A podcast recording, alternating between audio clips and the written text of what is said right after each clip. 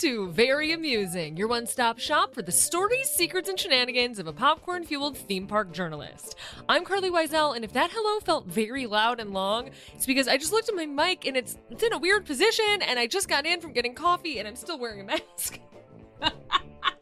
but I promise I have it all together. Not at all like I'm just chugging on through the end of 2021, and I'm sure many of you feel the same. So if you are out there also recording your audio with your mask on accidentally, I am there with you in solidarity. The holiday break cannot come soon enough. Now, I really, I have been living life because last year we were not able to do any fun holiday stuff, and this year we are, and I live in LA, so thankfully in California, you can do whatever you want outside and it's real easy peasy. I had a wonderful weekend. And I finished that weekend by going to Universal Studios Hollywood to see their holiday activations, I guess is to sound extremely corporate about it. But I got to see Grinchmas, I got to see Christmas at the Wizarding World of Harry Potter, and I gotta say, that park really benefits from the holiday overlay. Everything looked so nice. It really felt so special on the upper lot there. Even the the Secret Life of Pets area, they had this huge banner that said Happy Merry Everything, which I thought was such a nice touch. It was really a good time. But I will tell you, the one thing I did not expect, because I have gone to Universal Studios Hollywood for the holidays probably five or six years in a row now since I moved here. I completely forgot that because of LA County's mandate, because Universal Studios Hollywood has to have everyone wearing masks indoors and outdoors, that these citizens of Whoville would also be wearing masks, that the pandemic would land in Whoville, like in Dr. Seuss's Wonderland, uh, all the way down to Cindy Lou Who and the Grinch wearing masks. Now, I never thought I'd see the Grinch wearing a mask. As you know, I am pro mask. I want I want these performers to be safe, etc., etc. But the Grinch really doesn't seem like the personality type who would uh, willingly wear a mask, considering the name. And if that dude doesn't like Christmas, he surely doesn't like working in a mask for an eight hour shift every day. Otherwise, the, the festivities were wonderful. I got to eat at Harry Potter. I went with my best friend Rebecca, who we grew up together, and Rebecca was with me on my bachelorette party, the one that made me become a theme park reporter, to the point where Rebecca introduced me to Disney podcasts. I did not know they existed, and I remember we were driving, oh my God, we were driving to Universal Studios Florida, and Rebecca pulled out the DIS Unplugged, and we all couldn't believe that these Disney podcasts existed. This was six, seven years ago, and now here I am making one, and some of the people at DIS Unplugged are unlucky enough to be my friends. so, uh, Craig, if you're listening, I don't think Corey or Ryan will listen, but Craig, if you're listening, hi. Uh, I, I guess this solidifies a new level of our friendship. Anyway, it is Shreksember, and I am so excited about this week's episode. We are talking to Sam Summers, a self proclaimed Shrek expert, a film PhD, an animation lecturer, a podcaster, and an all around phenomenal guest. I don't want to keep you from it, but if anybody has any questions about holidays at Universal Studios Hollywood, hit me up. Uh, call 747 Churros. I will let you know. I had a great time. It was really lovely. It was really lovely. I don't know I wanted to loop back on it, but I did because it was such a good time. All right, uh, stick around. We'll be back with more Shreky goodness after this break.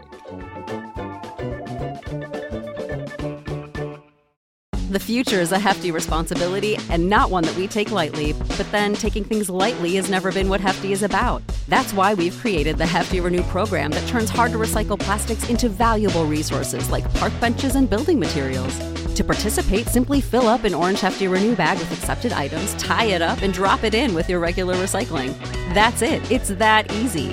It's time to rethink recycling with Renew.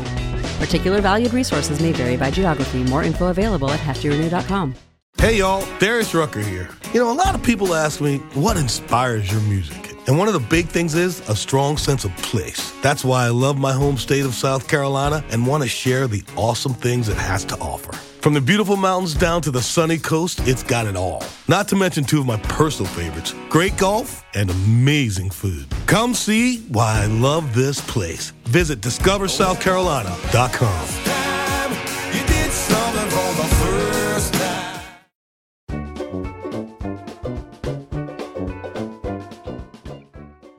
I first came upon this week's guest, Dr. Sam Summers, from a tweet by podcaster, comedian, and hot dog empress Jamie Loftus.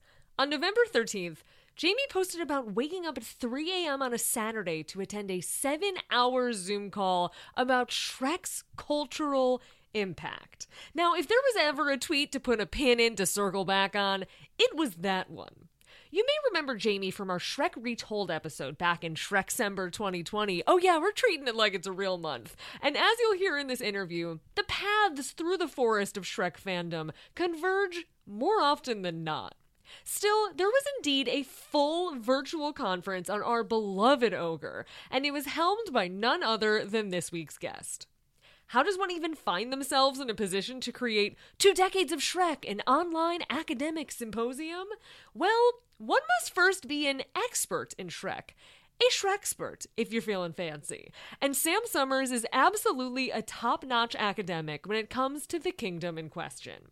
With a PhD in film, a gig as an associate lecturer in animation at Middlesex University, and plenty of published works analyzing the Shrek franchise, there's really no one better to go to to discuss the enduring fandom and obsessive culture surrounding these wildly unique films. And nobody better to raise my big old questions about if Shrek would be willing to spin a dreidel. More on that to come. I'll add, though, that this is not all Sam Summers specializes in. No, no, no. Sam also has a Disney animation podcast called Disniversity, which I highly recommend you check out if you're deep into Disney films. It's co hosted with Ben Travis, a journalist at Empire, the UK's hugely influential film magazine. And if you're like, weird, plugs like this usually come in the episode towards the end, well, Jeff Fox already built the bulk of the episode for me earlier this week, and I'm tasked with myself slotting this right in the middle because I was too close to deadline. So, additionally, if this interview audio doesn't sound crystal clear and perfect like it usually does, just know that is my fault. It's good old me and not our beloved Jeff Fox tinkering around with GarageBand, pretending like I know what I'm doing with my rudimentary self taught editing skills. Blame that if the audio sounds a bit junky. But really, to go back to what I was just saying, you should subscribe to Disniversity to hear college course level discussions of the movies you know and love. I highly, highly recommend you subscribe. But anyway, it's not Winnie the Pooh Vember. It's Shrek's time, and we're going to dive deep this week with Sam. The discussion was so enlightening because I often take so many of these films that are a part of our culture and entertainment for granted. And to analyze Shrek's lasting legacy and what it stands for in the many interpretations, it's really really interesting and something we don't often get to dive into here on Very Amusing since we focus more on theme parks than on film, which is why I'm so excited to bring you this episode. So, with no further doggy paddling in the mud outside that big green ogre's home, here's Dr. Sam Summers and I chit chatting about the deeper meanings behind Shrek.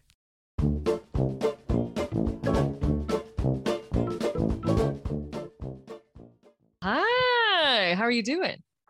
I'm great. I'm very excited for this. This is uh this promises to be a fun conversation, I think.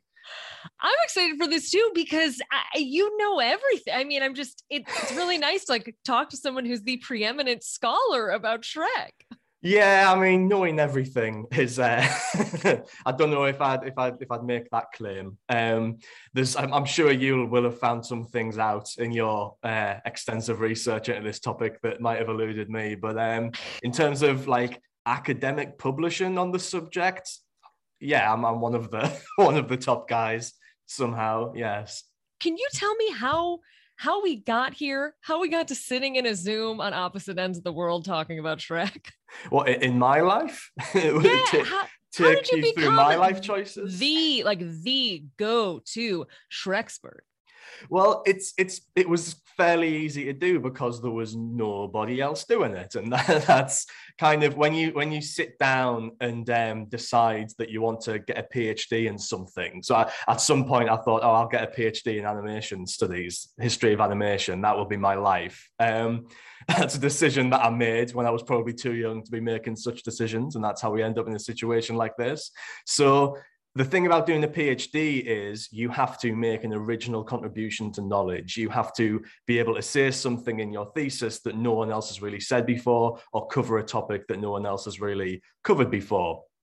So I was like, what are some of the biggest, most influential animated films that have been released over the last, you know, decade or so? I was, you know, in about 2014, I was going through this process, and oh, it's Shrek. There's been a fairly limited body of work on the movie Shrek, partly because at this point it's it's quite recent and more recent. You know, academia is a slow process. More recent films are going to take longer to be written on, take longer to be historicized. So Shrek and the DreamWorks canon more broadly really stood out as this really influential body of work that hadn't been the subject of much academic study. So it was okay, original contribution to knowledge. That's what I'll do. I'll, I'll spend three years of my life writing about Shrek, and here we are. What seven years later, it's still it's still the main focus of my work, the main focus of my career, I suppose. I thought I would oh. escape him, but I haven't God, It's, I mean, like uh, few rose to the challenge and you just accepted it completely.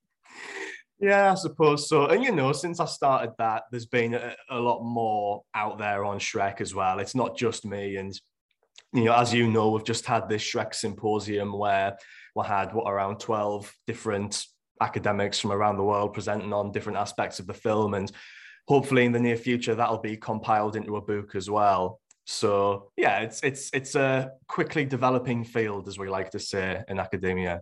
Oh my god! I mean, I would love to know everything about two decades of Shrek, an academic symposium, the official title, which I imagine in green lights. Mm. How did this come together? Was were these mostly your colleagues? Were these people you've connected with through your work?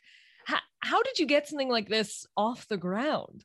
Well, some of them are people I've already connected with. Maybe about half were people who I already knew, people who I've already worked with in some capacity in the past. But, you know, when you're putting together something like this in academia, you just send out the call. There are mailing lists, there are Twitter feeds that you can use. You try and publicize it as best you can. And this you know, group from around the world answered the call and sent me in all of their ideas. And, you know, some people I reached out to if I wanted certain people to talk about certain things. But uh, yeah, it ended up with a really interesting gathering of people from different countries, people from different backgrounds and different academic disciplines as well. But it, it happened because it was two decades of Shrek. And, you know, like I say, I, I thought I would have escaped Shrek by now. I published my book last year. Um, now I have to remember what it was called. DreamWorks Animation: colon Intertextuality and Aesthetics in Shrek and Beyond. Yes, I the... saw the title and was like, I don't even know what some of these words mean. so that's the book that kind of developed from my PhD thesis. Uh, you know, around 60, 70% of that is what I wrote during that PhD. Um, and for me, I was like, okay, that's it. That's a line drawn under Shrek. Now it's time to move on. It's time to look at something else. And then this year was the 20th anniversary. So not long had the book been out that I start to get emails and, and Twitter DMs and phone calls from, again, people from all over who've just happened to Google me or whatever, Googling Shrek expert, Shrek academic. I don't know how people found me. I don't know how you found oh, me. people, people looking for like the singular Shrek source. yeah, and um, so I, my inboxes start to pile up with these interview requests and stuff, and I will do anything for attention, obviously. So I I say yes, and before you know it, everything's about Shrek again, and I haven't really had time to breathe, and now it's all Shrek, Shrek, Shrek once again, and and it just felt like okay this isn't over. People still want to talk about this movie. People still want to write about this movie. My book is by no means the definitive kind of statement on the movie Shrek. You know, there's lots more that can be said. So let's bring people together and try and, you know, put out an even more definitive set of academic papers talking about the history and, and the legacy and um, the contents of this movie. Were there any details or perspectives from your symposium that other people brought to the table that were new to you or that you haven't heard of?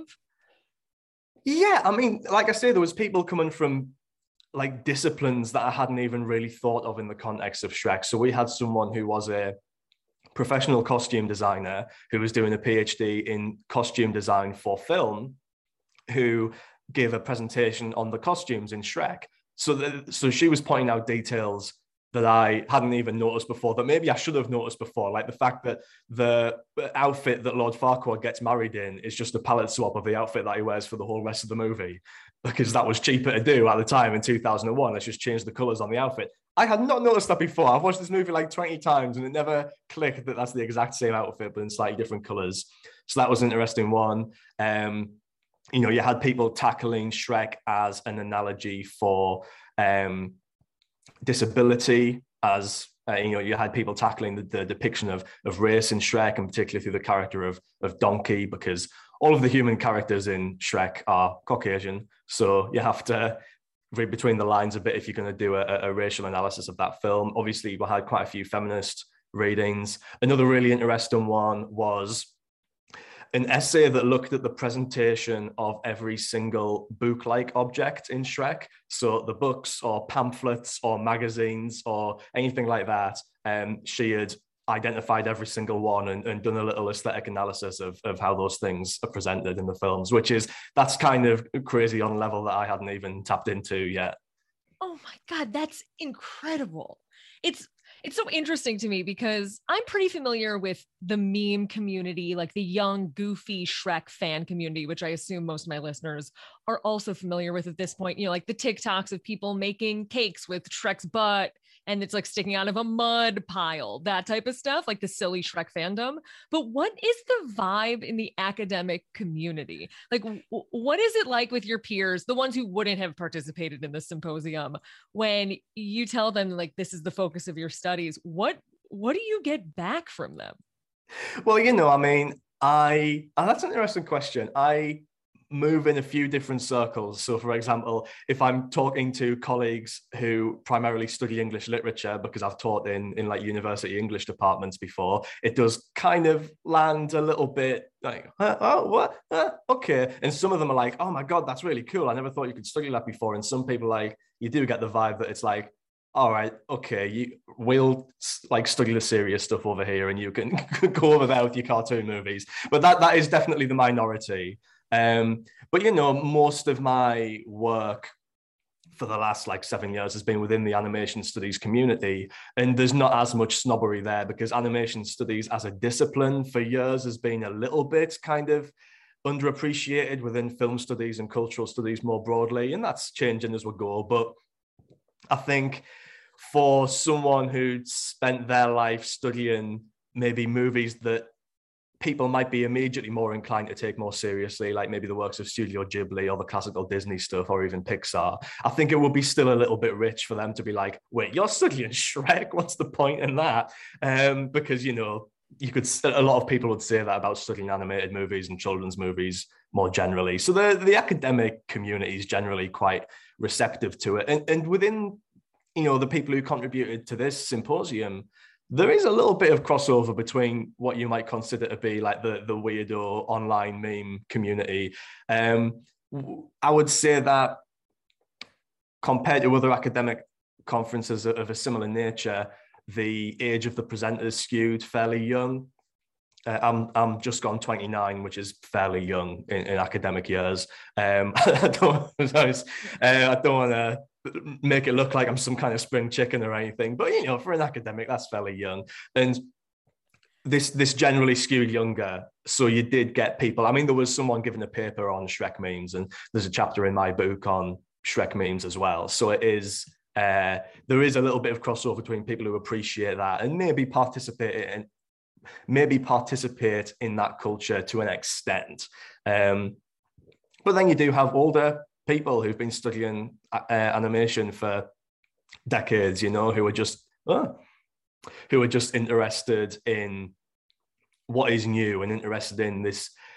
It's not a new film, but I think the way that it's been remediated by the internet and the way that it is appreciated in in the kind of contemporary cultural landscape is quite new and does speak to new phenomena in the way that we consume media today. So there's there's lots of different topics you can spin off from looking at Shrek. And I think that meme side of things is actually one of the most interesting and brings about some of the most engaging discussions. Yeah, I mean, as the leading slash only expert for these films, uh, what do you think it is about them that kind of permeates internet culture so widely because a lot of younger people who are familiar with Shrek, who participate in all of this stuff, didn't necessarily grow up with it. So there are some people who have a nostalgia factor, but there are other people who truly have latched onto this after the films came out. What is it about this character and these films that resonates so deeply with them? Right. I mean, I'm teaching students now, like 18 year old students who come into my classes, were not born when the movie Shrek came out, you know? So that is wild. But they know the character and they've come, you know, that for some people, that might have been one of the first animated films they saw. So it was different for people like me and yourself who, well, I was I was at the right age to um have seen the Disney Renaissance movies and then see Shrek, which has taken those films as one of its primary targets, and in real time have my attitudes towards those films kind of altered and like, oh, wait, they're quite corny. And like now I'm like 10, I'm 11 years old, and it's like, oh, right, those movies are kind of corny. This is what's cool. This movie has Smash Mouth. you know those movies didn't have smash mouth what was i wasting my time with those things for that that's kid stuff so i think for people who did grow up with the movie it, it, for a lot of people, it did make that kind of tangible intervention into their media consumption, right? It changes your attitude towards the kinds of films that you watch for a lot of people. But yeah, a lot of people weren't old enough to remember that, didn't have that experience. So why has Shrek become such a become a meme with such longevity in within the last what six, seven years? Why hasn't that been the case with movies like you know Pixar movies, Toy Story, Monsters Inc., Finding Nemo movies that came out around the same time. They are loved. People still watch them and enjoy them, but they haven't contributed to meme culture in the same way. They don't get remixed in the same way. Remixed think... is such a polite word for some of the things I've seen. remixed, remediated is, is what you might say, um, what I might call it in my book. But it's it's because Shrek and texts like Shrek, which are somewhat postmodern, which do um, deal in the criticism of other works within the text themselves. Like Shrek is a movie about remediating fairy tales, about remediating Disney movies, about remediating Smash Mouth songs and the dating game and all sorts of different texts that it references in that film and and often makes fun of and I think movies like that train the people that consume them to remediate them in a similar way. So if you look at other cultural texts from around the same point in time that have received similar treatment on the internet, things like SpongeBob or The Simpsons, where you also get a lot of weird memes and remixes and stuff. And I would still say Shrek is king, but maybe that's bias. Um, but they are also postmodern texts. They are also intertextual. They also kind of challenge the limitations of form and um, are in dialogue with other movies and TV shows that exist around them. So I think these kinds of texts train their audiences to respond to them in a certain way. Whereas something like the Disney princess movies, which are for the most part, you know, especially the, the traditional hand-drawn ones, far more earnest and straightforward and sentimental, they train their audiences to respond to them in a specific way as well. So if you type in like Disney princess fan art, it'll be like, here's all the princesses hanging out together, or here are all the princesses wearing like modern clothes or something. That's as far as it gets in terms of remixing. You'll change the style of outfit or something like that. If you type in Shrek fan art, it's horrific. It's you know, it's it's bizarre, it's strange, it's weird. So, so my theory is that these remixes are doing to Shrek what Shrek did to Disney, because Shrek has trained them in the ways of the postmodern, in the ways of the remix and the mashup. That's brilliant. I mean, I, I know I know it's supposed to be because of who you are and what you do, but that is so smart. Yeah, you're absolutely right. That's why they're so out there because it's just like a, a, carbon copy of yet again the same behaviors. yeah, and you, you, talk to these people. I know you've talked to Grant Duffrin, as have yes. I. What an interview he is! But um, you know, I've talked to yes. other people. For, uh, for anyone who is Sorry. like, oh, that name Grant sounds familiar. Uh, Grant is behind Shrek Fest, which we did uh, Shrekcember 2020, and Shrek Retold. So Grant is is the meme king when it comes to Shrek stuff. Yeah, but when you talk to Grant, he, he says, I'm not actually that bothered about Shrek. Grant yeah. likes to make art. Grant likes to remix things and mash things up and, and put on these big events. The fact that it's Shrek is almost incidental to him. And then you talk to other people who make Shrek memes and they're like, oh, yeah, I love Shrek. I grew up with Shrek. It's my favorite movie. And then you talk to still other people and they're like, yeah, I hate Shrek. I like I make fun of Shrek. I make these memes because I think it's a dumb movie that should be made fun of. So you've got people coming at it from completely different angles that end up with the same result, right? These memes have a similar kind of aesthetic, regardless of who's making them and what their relationship with Shrek is. So I think there's something inherent in that property that demands of its audience that they treat it in a certain way. Wow. I I mean, because it is Shreksember, I have to ask you about the book it's based on, Shrek by William Steig. Uh, I don't know how deep the swamp of your expertise goes when it comes to the original text, but I I believe, as we've discussed before this, uh, I am a firm believer in the fact that I have made a annual podcast holiday out of it that the text of Shrek is a Jewish text, it is written by a Jewish author. Shrek, the name is Yiddish, which is a Jewish language. In the first episode of Shreksember, I interviewed multiple people about how it's an allegory for East European Jews. Do you have any professional or personal opinion on the matter in terms of Shrek's religious beliefs? So I am not Jewish. I am not a student of Judaism. Um, so my my grasp on that subject is is is somewhat limited as an academic. You know, it's not something I would want to analyze in the same way I would analyze the movie Shrek.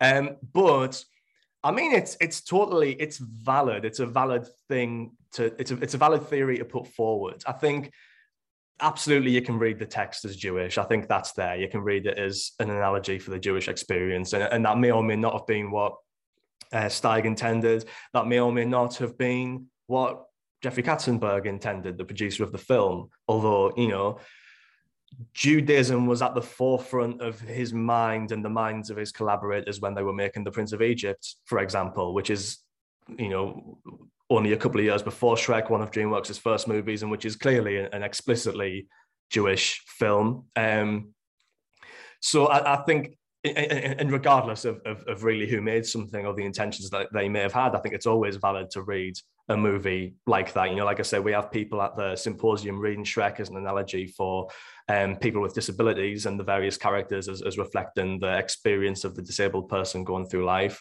And, you know, that's valid, even though nobody who made the movie was necessarily uh, disabled in any way, but you can still read it in that way. You can read it, I think, very obviously as a queer analog as well. There's there's a lot there um, because it's quite a rich text if we're talking about whether or not Shrek the character is Jewish, that's slightly different, right? And is that is that I'm just trying to get a handle on what you're putting forward here. Are you also suggesting, and I'm, I, I say this with no, I'm not intending to criticize or um, or endorse this idea just yet. Are you suggesting that Shrek the the big green man is Jewish? I am suggesting he's Jewish. I think okay. he is. I think there is an argument to be mm. made that he could be Jewish. Granted, there is, you know, Shrek the Halls, a holiday short, but my chosen interpretation of it is that he is in an interfaith marriage and that Fiona and therefore their children celebrate Christmas or the version of Christmas as depicted in his world. And he himself, given that he he carries on the Yid a strong Yiddish name, so there is still a tie to something. So I think that he is arguably Jewish. Slash, we should be able to see him wearing a silly dreidel Hanukkah sweater inside the theme parks. Okay, cool. Right. That's where I thought you were at. And I, I, think that's really interesting. I think that's a great interpretation. So I was watching, I went back and watched Shrek the Halls. And yeah, I think that's that's totally true. Shrek, Shrek in Shrek the Halls does not celebrate Christmas. He doesn't even really know what Christmas is. He right? is trying to put on the best possible Christmas for Fiona, who does know what Christmas is and who I have to assume, based on the vague time period in which the movie is set, is a Catholic. That's just, mm. you know, historically, it's what she would have been. So, but we do get this line from Shrek at the climax of, of Shrek the Halls when um, it, it, becomes clear to his friends and, and family that he does not really know what Christmas is. And he's, and he's kind of getting a bit upset about this. And he says, Ogres don't celebrate Christmas Ogres don't celebrate anything, which suggests to me if Hanukkah and the other Jewish festivals exist within the Shrek universe, well, Shrek's probably not involved with that either. I don't know if that precludes Hanukkah or not. I would argue that um, just I would say it is possible that Shrek, being a Jewish ogre, uh, from the information I've been given, that he would be Jewish, but he might or might not celebrate Hanukkah. I mean, hmm. someone is as as uh, a, an adult who is in a household without children, Hanukkah I have found is really something that I did with my parents growing up, lighting the candles every night. Um, we have eight days of gifts because you got to compete with a December holiday. You got to give right, exactly. Something. So there's like a prayer element, a lighting candles element, a playing dreidel element, a gift element.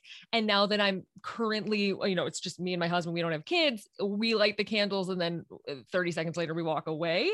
So maybe he is now considering celebrating it now that he is uh Fergus, Farkle, and Felicia. Are those the three? That's the one, yeah.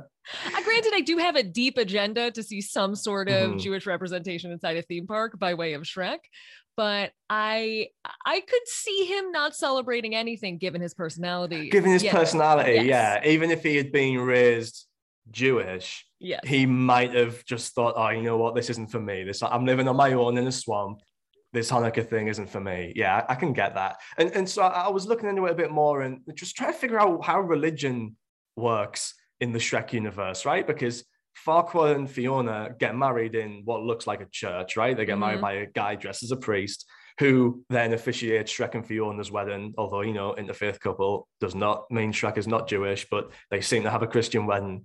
I appreciate so religion, the acknowledgement. Thank you. Thank yeah, you. Yeah, yeah, yeah. so religion exists, a version of Christianity exists. And again, this, this is a scenario based on a medieval version of Western Europe. So it makes sense that Christianity is, is the dominant religion. Um, but here's here's something I don't know if you've considered this. Uh, Joan Rivers exists in the Shrek universe. Yes, she does. so Joan Rivers is Jewish, right? Uh, yes, I believe so. yeah. So, so, so, so there are so there are Jewish people in the in the Shrek universe. Joan Rivers plays herself in Shrek Two, so there are Jewish people in the world of Shrek. So he so he could be Jewish on that basis. I, I mean, listen, you're the expert. I'm not going to question you. yeah, but you're you're the expert out of the two of us on on Judaism, so. Oh, true. I mean, I should not be wearing that crown, but yes, you are right because Shrek 2 is the one with a with a hook because the director is Jewish and mm-hmm. there is there are some more elements there to I believe he made some strides to make it more of a Jewish film, but if Joan Rivers is in is in the universe, you're right. It could happen. I mean, so, uh, the way that I think we should be looking at Shrek's Judaism, if such a thing exists, is in the way that a lot of these early DreamWorks movies play with um, what you might call real world contemporary ethnicities and cultures and, and races, right? Um, so if you look at a movie like Shark Tale, which I think is a more explicit example of this than Shrek, are you familiar with Shark Tale? Vaguely, I'm slightly old for it. I like okay. just past it. And it doesn't have much of a theme park presence, if any. So no, yeah. So, so Shark Tale um, ha- is a world of fish, but there is a delineation within that world between black fish and white fish. The Will Smith fish refers to the Martin Scorsese fish as a white fish. So there are versions of real life human ethnicities and cultures and races. You know, to say nothing of the fact that all the gangster sharks are Italian American, which is problematic in and of itself.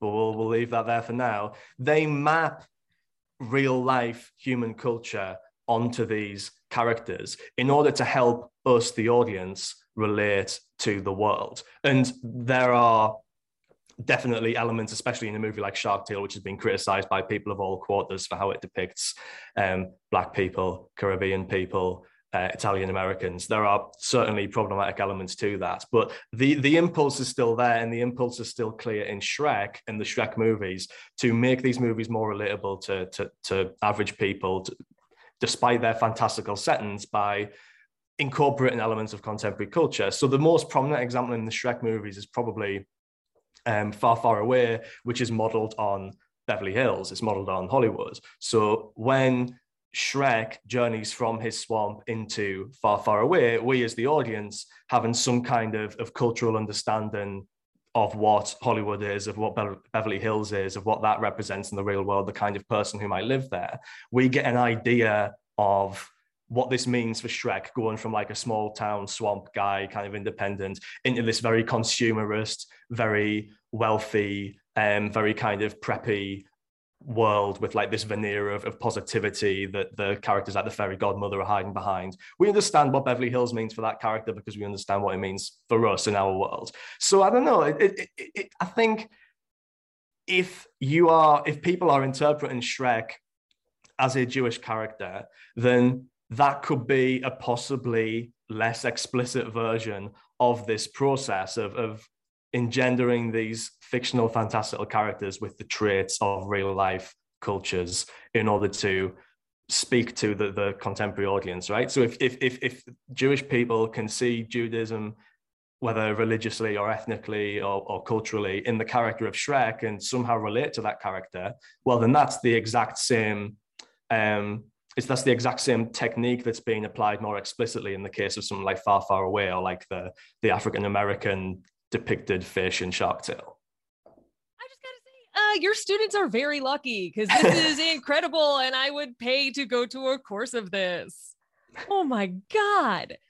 Wow. Thank you so much for your time. I appreciate it. Uh, this was wonderful, and I I just need you to know I will be saying that a Shrek Shrekspert told me that I can believe Shrek is Jewish and I will allow that. Thank you. that, is, that, that is fine. The um, cosign means the world. you can you can write a chapter for the book um, if you get a PhD first. well, I'm not going to do that. But if you need like someone yelling an addendum, being like, "I strongly believe this." Yeah, right. Just a, a little a little quote on the back. Yeah, on the blurb saying like, "I heartily endorse these theories." Carlye yes. Wisel. Great. Thank you so much again. All right. See you later. Bye. Bye.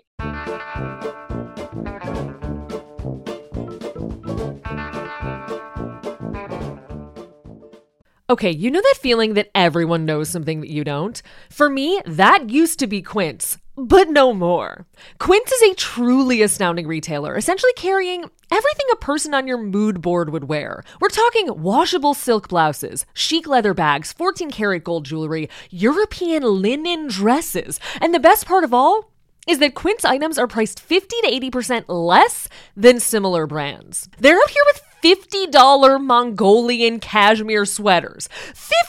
$50! Beautiful, timeless items you can wear and actually live in. Meaning, you don't have to be scared to bring them on your theme park travels. By partnering directly with top factories, Quince cuts out the cost of the middleman and passes the savings on to us. And if you're sensitive to retailers like I am, Quince only works with factories that use safe, ethical, and responsible manufacturing practices and premium fabrics and finishes. But it's not just your everyday work life clothes, they have everything. I recently joined a new gym, big deal for me, and desperately needed new workout clothes to wear there. It's kind of like an LA gym. So like it kind of gotta look cute. So I ordered a pair of their Ultraform bike shorts and high rise pocket leggings. And when I tell you, the quality of these leggings is truly on par with brands I paid three times as much for, which really kind of makes me love these three times more. I'm not only to buy them again, but actually buy the other travel stuff in my cart because they have things like beautiful pastel suitcases for 129 bucks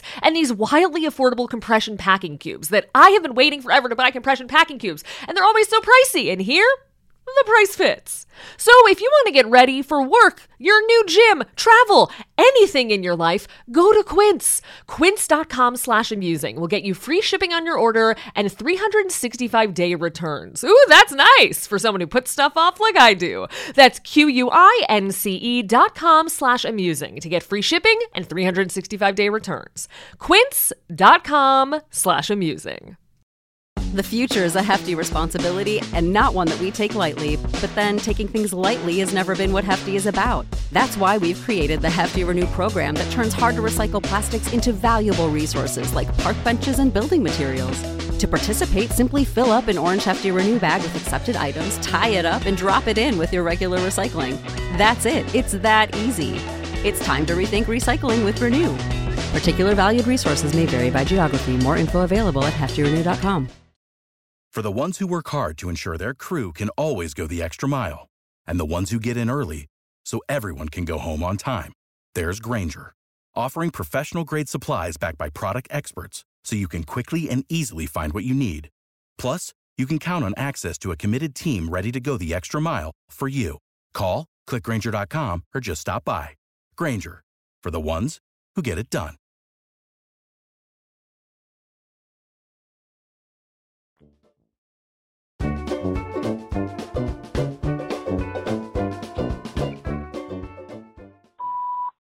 Hi, Carlye. My name is Erin. I have a Shrek adjacent, like logistics and engineering ish question um, that maybe isn't quite your beat, but worth a shot. I went to Halloween Horror Nights in Orlando uh, this year, and I noticed that one of the houses was in one of the Shrek 4D theaters. My question is purely practical, and it is how? Is it backstage? Do they remove the seats? My only clue is that this particular house, Case Files Unearthed, was very twisty and like uh, there were a lot of turns. It, it definitely felt like you were snaking through something. So not sure if this is something you'd cover, but something that I felt like was worth a shot. Thanks anyway. Bye. Okay, so to first bring everybody up to speed, yes, Halloween Horror Nights at Universal Studios Florida regularly utilizes one of the two Shrek 4D theaters for a haunted house every year. The other theater is Shrek 4D business as usual. They have two for capacity purposes, but sadly don't need both for the Shrek 4D demand as of late, especially considering the attraction is going away next year. But I spoke to some anonymous sources who are HHN experts, and I think I got you your answer. So, from what I'm told, typically when the HHN house is being built in that one Shrek 4D theater, they will remove the seats from that theater. I'm even told you can probably see the animatronics when you walked through if you knew where to look. So, it seems like the majority of the theater is intact and they just removed the seats so that there is space for the haunted house. If you felt twisty turny while you were in there, it's likely more for the infrastructure and the shape of that space. My understanding is that they wind you back and forth because the space itself is smaller, space within there is limited, so they're trying to pack as much punch by utilizing that type of pathway. And another small, small little thing, I was told that if it seemed windy in that house in particular, it's because they hooked up a large AC unit on the outside because it was too hot in there. The more you know. But yes, the seats are removable, so hopefully that answers your question. Thanks so much for calling. Hi, Carlye. This is Lauren. I am calling from Orlando, and I kind of have a Shrek related question. Uh, so, of course, they are replacing Shrek 4D. They haven't said uh, what is replacing it over at Universal Studios, but I was wondering what you think should go in its place. Uh, if it's a different kind of Shrek attraction, what would you like to see in the parks? And if it's not Shrek, what do you think is likely taking its place? I uh, just want to know what your uh, thoughts are. Of course, nothing has been confirmed, but it's always fun to kind of guess. Uh, happy Hanukkah, and thanks for doing Shrek December for year two. I know that you asked what I think that they will put in place of Shrek 4D, but I'm going to tell you what they should put in place of Shrek 4D. While I would love there to be a Shrek attraction, maybe a Shrek dark ride like the one that is in Dubai, I believe it is, that would be incredible. But I'm going to think realistically. I'm going to think, you know, budgets are tighter. We are still in a pandemic. I don't want to throw anything wackadoo out there. So I'm going to be very realistic with my response. And that is that I think that they should demo the Minions attraction and they should make a Minions dark ride between the two. If you can't take away the real estate of that walkway in the middle at Universal Studios Florida, you can have a two story ride and then part of the ride is moving from one building to the other. So you enter one building, you exit out the other one. There needs to be a physical Minions presence. And what better than a dark ride? I mean, those figures just repeated all over would be so cool. And the Minions attraction, while it's like fine, I don't love just another screen 4D style thing. And if we're putting in the money, we're going to do some demo. You know, Universal should really step it up and make something that big. I would love to go on a fun Minions dark ride to spin around in some sort of vehicle to have some some loopy storyline where things go wrong and you see all your favorite characters from Despicable Me. I just think that that franchise at this point has proven itself, especially with the Minion spin-off movies. They need to have a dark ride. And I want to see a room full of Minion animatronics. So that's where I'm at. I'm keeping it really real. I'm not going to go for, you know, some ET part two type of uh, dark ride pipe dream. I really just realistically think that that should be real estate dedicated to experiencing the minions at a deeper level. Uh, I, I hope people don't hate that answer. I feel like some will because I'm dreaming very realistically in terms of budget constraints. But yeah, give me a minions ride. What the heck, you know?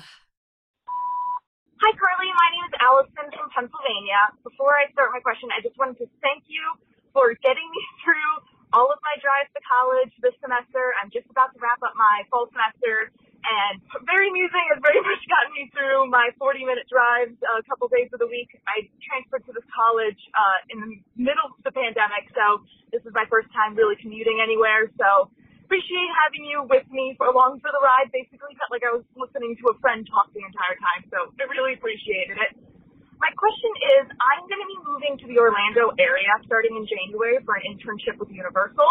And, you know, I've been to the area before. You know, I've gone for vacations, gone to Universal, gone to Disney. And I want to, while I'm there, experience some different things. So what are some of your suggestions for things to do, you know, in the Orlando area, maybe just on the outskirts of Orlando? Uh, personally, I've only really been to Disney and Universal, so anything game for me, honestly. Um, I also haven't done a lot of dining at the Disney resort, so if you have any suggestions for that, same with Disney Springs, dining there.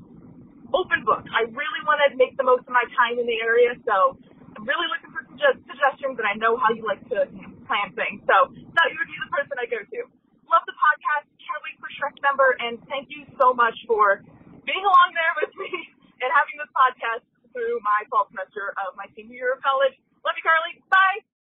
Oh my gosh, thank you so much for your call. I'm so glad I could accompany you on your college drive and hopefully distract you from all your coursework, but like kind of in a good way because I want to make sure you you graduate with good grades. But Congrats on your move, on your internship with Universal, all of it. I am here for you. Thank you for calling the Churros Hotline. Now, I don't really spend that much time off property when I'm in Florida because I'm often there for work, but I have the perfect suggestion for you. Yeah, you were extremely correct, and then I would have a lot of feelings about this. Your best, best, best resource is going to be Lemon Hearted, spelled like lemon, heart, id. H E A R T E D. Their Instagram account is beautiful, their website is incredible, and they essentially just round up the best food, coffee shops, cafes, boutiques, and activities in that area. They have impeccable taste, they're always somewhere new, and it will immediately boost you to local in the know status. I mean, I'm browsing the site right now at lemonhearted.com, and we've got an Orlando coffee map 24 foodie spots to try in Orlando right now. There are some neighborhood guides, a 2021 guide to buying plants, a guide to buying plants so robust they updated it this year. So be sure to head there. Unlike other sites, it's very beautiful. It's like very shiny and nice, and every photo looks incredible. It'll just make you feel like your new home is also a luxurious, trendy vacation, which is essentially the dream. I'll put that link in the show notes, but again, it's lemonhearted.com and lemonhearted on Instagram. They also just posted some like sweet potato latte situation, which I really want to know more about. So if you end up there and they still have it, uh, let me know how it is. I'm very curious. My personal favorites are, of course, Gideon's and East End Market. Uh, there's some really great Vietnamese food in the greater Orlando area as well. But Jeff's Bagel Run is a must because they are great and their bagels are even better. Now, when it comes to Disney, at Disney Springs, you know I'm going to send you to Wine Bar George. It's my favorite place there, and I love it because you can make any meal out of it. You can go there for lunch, you can go there for drinks, you can go there for dinner. The way their menu is formatted, you can get a small plate, you can split large plates, you can go home with tons of leftovers. So it really fits whatever mood you're in for. I also love chicken guy. I'm sorry. I'm sorry. I love an affordable protein, especially if you're there to live and not just to play. They have, uh, okay, so they have these grilled strips and they have crispy strips, which I appreciate because sometimes you want a little of both. Sometimes you want an affordable protein and you want to fuel up at the same time you indulge. And they have so many sauces. I, I gotta stop yelling about chicken guy. I, I love it so much. And the only other thing I would recommend at Disney Springs, there's a ton of stuff to eat there, but I would recommend going when they open and go to Gideon's. They have really fun coffees and cold brews, and you can get one and walk around. Disney Springs is so pleasant when they open at the beginning of the day. And I think it's a really nice way to experience that as a local because you're not really burning park time since you'll be living there. As for Disney resorts, there are plenty of great sit down restaurants, really good table service options, but you're interning and you're new in town, and I really don't think a bunch of steak dinners is the move. So I would actually do quick service and then just walk around and explore the hotels. I think Wilderness is a wonderful choice. I think walking around the Poly is very magical at night. I also, this is weird, but I'm going to send you specifically to Gasparilla Island Grill at the Grand Floridian. And here's why. Not just because you can catch nighttime entertainment from there, you can see fireworks, you can see the electrical water pageant. It's very dope. But because I had macaroni and cheese the other day from there, and it was maybe the best macaroni and cheese I've ever had in my life. I ordered it when I was at the Grand Floridian Cafe, and because I was so hungry, I got off a flight and I was like, I need macaroni and cheese. And I got it, and it wasn't the traditional Disney kids mac and cheese, which itself is phenomenal. It was creamy. It felt like a homemade, creamier mix between like Disney mac and Velveeta. It was unbelievably good and creamy. And I asked about it being like, what is this mac and cheese? And apparently it's the same mac and cheese at Gasparilla Island Grill. So I would go there, order, it's probably off menu, just a kid's mac and cheese, and hopefully it will be the creamy delight that I had. I hope that, you know, provides you with enough good fun in your near future and your fun new life in Orlando. I hope it goes wonderfully. And let me know if you have any other questions. Congrats on the new gig!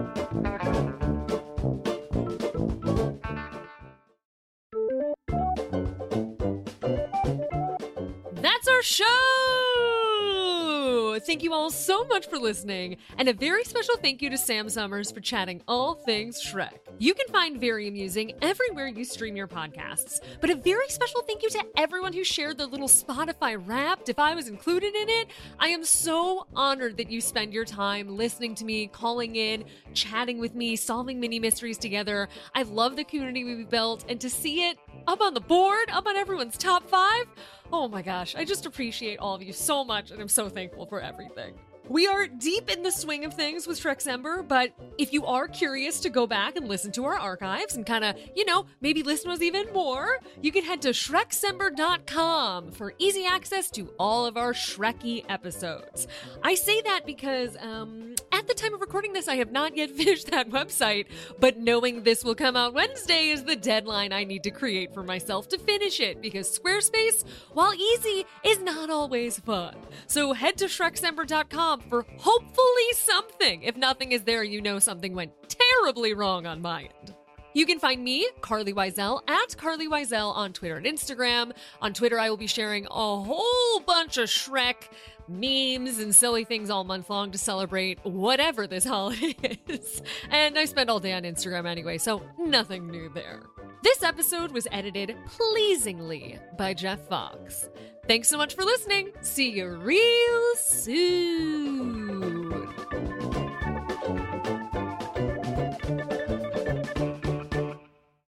Hey y'all, Darius Rucker here. You know, a lot of people ask me, what inspires your music? And one of the big things is a strong sense of place. That's why I love my home state of South Carolina and want to share the awesome things it has to offer. From the beautiful mountains down to the sunny coast, it's got it all. Not to mention two of my personal favorites great golf and amazing food. Come see why I love this place. Visit discoversouthcarolina.com. Hey, sweetie, it's mom. Of course, I always listen to your podcast late at night when the house is quiet. So 2.30, here I am. I just finished. I loved it. I had so much fun with this one. First of all, Shreksember is my favorite month of the year. It's very contagious. I love him. He's awesome.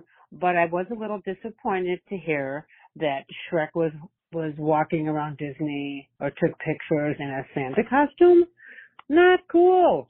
Anyway, I think that on behalf of Shreksember, I have to say it right, I think that you should be the Jewish ambassador advisor to the Disney franchise. I think they're missing out. You know everything about Shrek. You know enough about the holiday to make Shrek a little more Jewish and open up eyes and ears to the event because there's very little around and I agree with you. I this Will, I think his name was Kuiper. He was so good. I had no idea because I don't really watch TikTok, but this whole Shrek box is a big thing. This is something. Um, I, he talked about the onion, but then I went on Instagram. There's a, you go under Shrek dot box and you can see all the gifts. Of course, I had to check that out because I was very curious.